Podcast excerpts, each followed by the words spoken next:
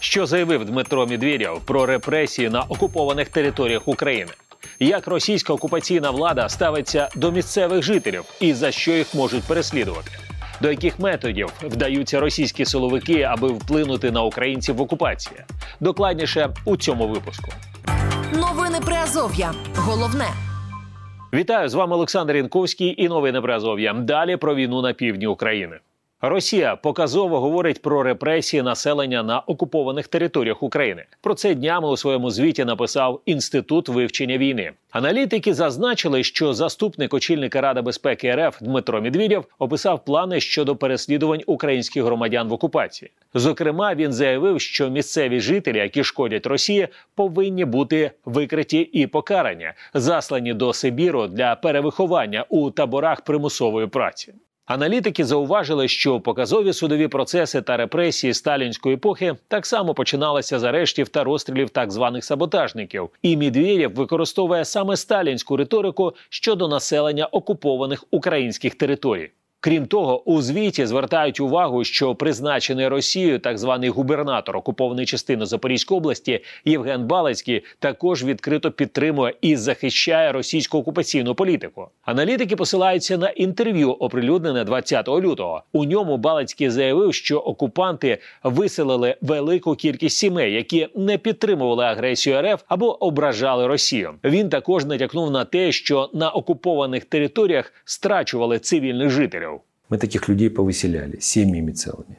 И выселяли, потому что мы понимали, что это люди, которых а, нам не переубедить, и с ними надо разбираться придется еще жестче. Их жизнь может э, быть под большой, э, под большой угрозой. В інституті вивчення війни примусову депортацію українських громадян з окупованих територій розцінюють як намагання Росії знищити українську ідентичність. Заяви Балицького стверджують аналітики, також вказують на те, що депортація частково спрямована на русифікацію населення в окупованій частині України шляхом примусу та залякування.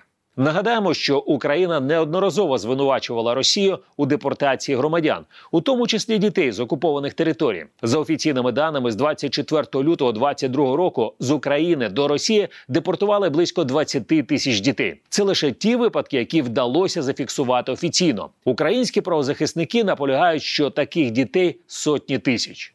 Тема дня.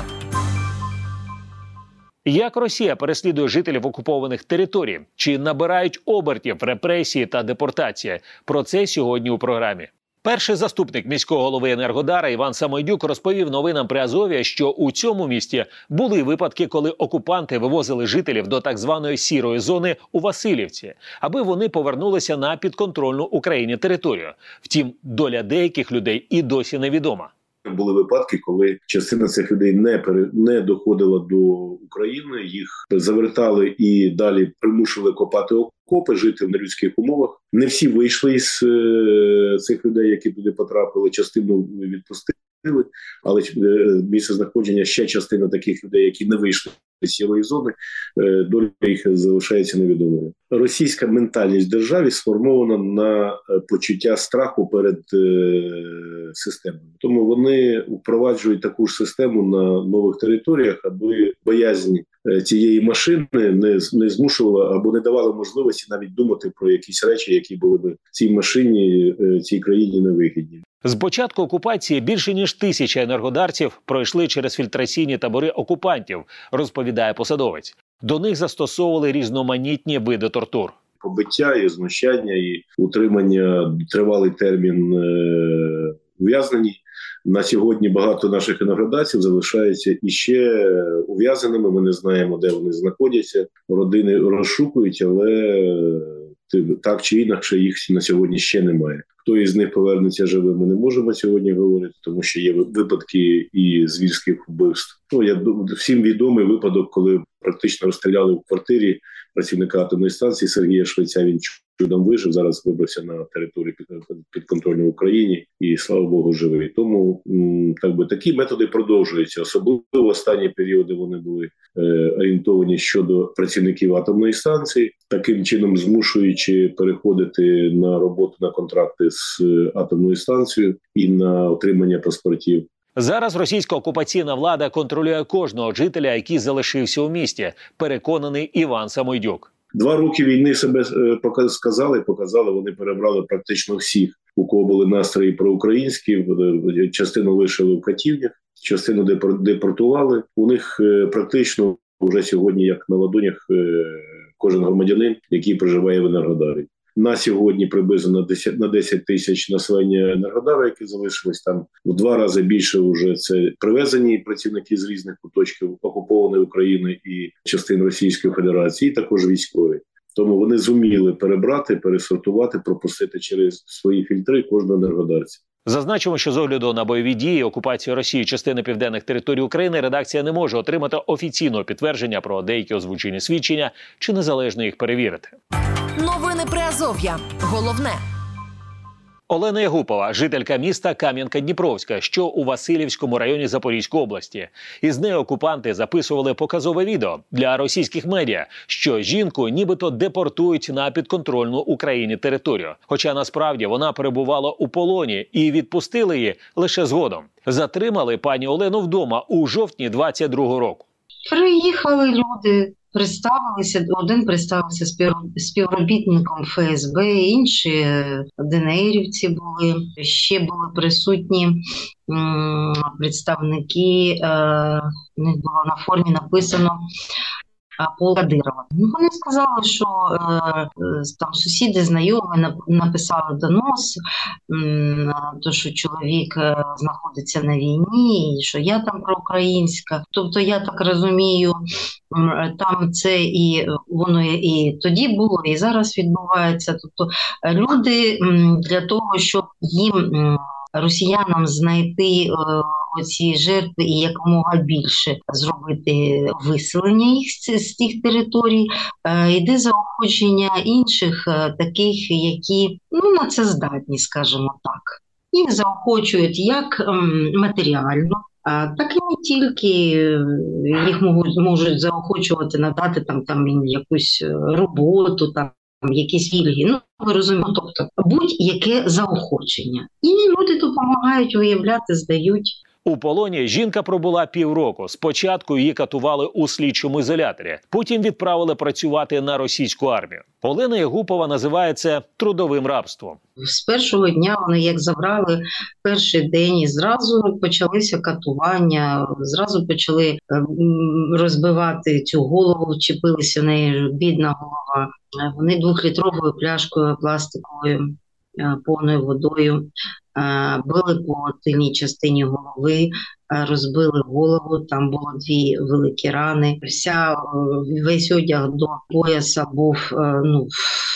В крові мокре все було. Що вони ще робили? Робили, брали е, дрот е, від офісного чайника, також тут заматували, так душили. Потім ця імітація розстріла, е, давай поіграємо в русську рулетку, імітація розстріла ну і на відстані, і підходили, е, ну, зброю приставляли до голови, імітували постріли. Ну ну тобто психологічно, щоб людина вже зовсім там з ума зійшла. Погрожували ну, всім, чим могли, е, і, е, і зґвалтуванням. Вони нічого не пояснюють. Вони нам, вони ж нас за людей не вважають, вони нам нічого не повинні пояснювати. Мішка на голову вдягнули, в багажник кинули повезли все. Оце все пояснення. А потім, коли привезли, висадили, мішка з голови зняли і сказали, що а, а тепер прийшло время поработати на благо Російської Федерації. Все. Лопату дали, а це січень місяць, мокрий сніг іде, а у людей же ж там у декого забрали з дому, коли тепло було там в капцях, якихось футболці. Ну, от і а людям немає чого не взути, не вдягнути, там же одежу ж не видають. Ну, от і так і поїхали працювати. Спочатку Олену та інших полонених змушували копати окопи, а потім прати, готувати і прибирати у домівках, які захопили російські військові. 18 січня 23 року жінку вивезли для зйомки показового відео про, начебто, видворення з окупованої території. Вивезли і сказали, зняли ж ці мішки також з голови. Це виходить по путі, коли ми їхали там, де копати окупи. Тут нам сказали, що треба щось сказати журналістам. Зняли ці мішки, сказали взятися за руки, втрьох мені стати посередині які по бокам, і з лівої ноги марширувати там вперед, поки вони не скажуть стоп. Ну, ми так промарширували два рази, два дуплі, а потім вони сказали, що треба представитися і сказати, хто що робив. Там вже були кореспонденти, там і рія новості різні були. Е, ну, чоловіки там розказували щось, щось вони робили. Я їм сказала, бо це вже було не перше інтерв'ю. Я знаю, що це все брехні, і воно ніякого сенсу немає. Якщо тобі тебе вирішили розстріляти, то хоч ти кажи, хоч не кажи. Я їм сказала, що я нічого не робила. І все. Тому моєго там інтерв'ю і немає, тільки ті два чоловіки розказують. Потім, е, коли вони це сказали, то нам знову між на голову вдягнули і повезли, що то ж туди, де копати окопи. Жінці вдалося вийти з полону у березні 23-го року. Згодом вона виїхала з окупованої території. Новини Приазов'я. Читайте нас на сайті Радіо Свобода та шукайте у соцмережах. Це новини про Азов'я. У цьому випуску докладно про те, чому російські чиновники відверто заговорили про депортацію українців з окупованих територій півдня України. Тема дня. Начальник Новокаховської міської військової адміністрації Валерій Брусинський розповів новинам при Азов'я, що у цій громаді випадків так званого видворення на підконтрольну Україні територію не було. Їх, як правило, всіх забирали на підвал, а потім, коли або випускали з підвалу, і вони вже самостійно виїжджали, або їх взагалі як би, тримають до сих пор у підвалах ну, в СІЗО там Російської Федерації. А так, щоб когось взяли, сказали, от ти про української позиції, ми тебе видворяємо. Таких випадків у нас немає. У них метод один – це терор і запугування, тобто вони зразу людину садять на підвал, підвергають його тортурам допитам, ну а вже потім або випускають, або не випускають. На сьогоднішній день нам відомо більше десяти новокахавчан, які до сих пор залишаються у полоні. Російські військові почали виявляти українських активістів ще з перших днів окупації, каже Валерій Брусенський. Зараз у новій каховці так само небезпечно, оскільки окупанти посилюють переслідування перед російськими виборами президента. Всі, хто був в активній позиції, їх зачистили перший рік тому що ну у нас місто, ви ж розумієте, на лінії фронту ключове. І з першого дня у нас працювала ФСБ і Росгвардія, і вони не дозволяли. У нас ви ж пам'ятаєте, був мітинг великий. і Після цього почався в місті ще в березні 22-го року. І Після цього почався величезні тортури, і всі, хто були з активної позиції, всіх в найближчі місяці змусили до, скажімо так, до вересня до жовтня зачистили майже всіх, або змусили піти в глибоке підпілля і не показувати свою позицію, або просто були заарештовані і потім вимушено виїхали з міста. Їх вони не залишились зараз. Ну я сподіваюся, що є такі люди з активної позиції, але вони в глухому глухому підпіллі, тому що ну особливо в цей час, коли там на 17 березня вони назначили свій цирк, то там заходи безпеки посилюються просто сумасшедші. Зараз за будь-який провод я розумію, пів ну, будь-який там дію пов'язаною з українською позицією. Ми розуміємо, що зразу це буде арешта на підвал. Новини Приазов'я. Головне. Координаторка напряму документування медійної ініціативи за права людини Анастасія Пантілєєва розповіла, що на окупованих територіях півдня тривають ретельні перевірки і викрадення місцевих жителів. Нова Каховка, Каховка, Таврійськ. Ось ці населені пункти, які неподалік там е, село Сергіївка, наприклад, в цих населених пунктах постійно проводяться е, різного роду перевірки. Е, викрадаються люди. Буквально на минулому тижні е, було викрадено хлопця з міста Каховка. Тим не менш, е, власне, і в у відносному тилу так само проводяться перевірки, і через це не можна сказати, що був період певний, де, наприклад, в Генічеському районі, в Скадовському, там було менше перевірок, тому що вони віддалені від лінії фронту умовної. Так наразі так сказати не можна, тому що ну росіяни підозрюють всіх у якихось е, е, диверсійних діях в інформаційній підтримці е, наших військових і правоохоронних органів. Тому е, зупиняють в Генічеську дуже часто. Е, буквально зараз я читала місцеві змі, що як вибивають вікна в автівках, якщо е, вони тоновані. Також за два роки окупації відомо про низку вбивств місцевих жителів. Додала правозахисниця. У нас був прецедент давно ще, е, коли в Скадовську е, жінку вбили, можливо, пам'ятаєте, це місцева медсестра, яка на блокпосту сказала, що ну при, зупинці російськими військовими її цивільного авто вона сказала Слава Україні, коли там зав'язалася якась розмова про ідеологічні певні політичні погляди. І за це її чоловіка забрали в відділок поліції. Це стандартна процедура для російських військових і окупаційної влади забирати людей, які е, говорять те, що їм не подобається на підвал в окуповані поліцейські відділки. Там щось відбулося. Достеменно невідомо що, але на наступний ранок жінка була мертва із е, ознаками удушення. Ну можна тільки уявити, що е, що відбувається в таких е, відділках, де цивільні українці свою позицію піддаються страшним тортурам і катуванням. Схожі випадки фіксуються ну раз на місяць, раз на два місяці на окупованій території. Ну ви знаєте, і, та сама історія Тіграна і Микити з Бердянська, хлопці, які загинули достеменно, невідомо, що відбулося.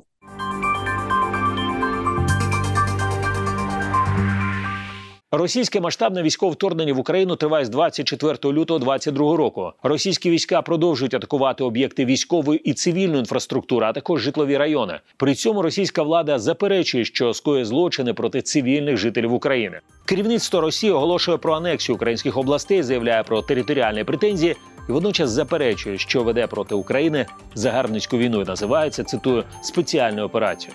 Олександр Янковський, новини про Азов'я. На все добре.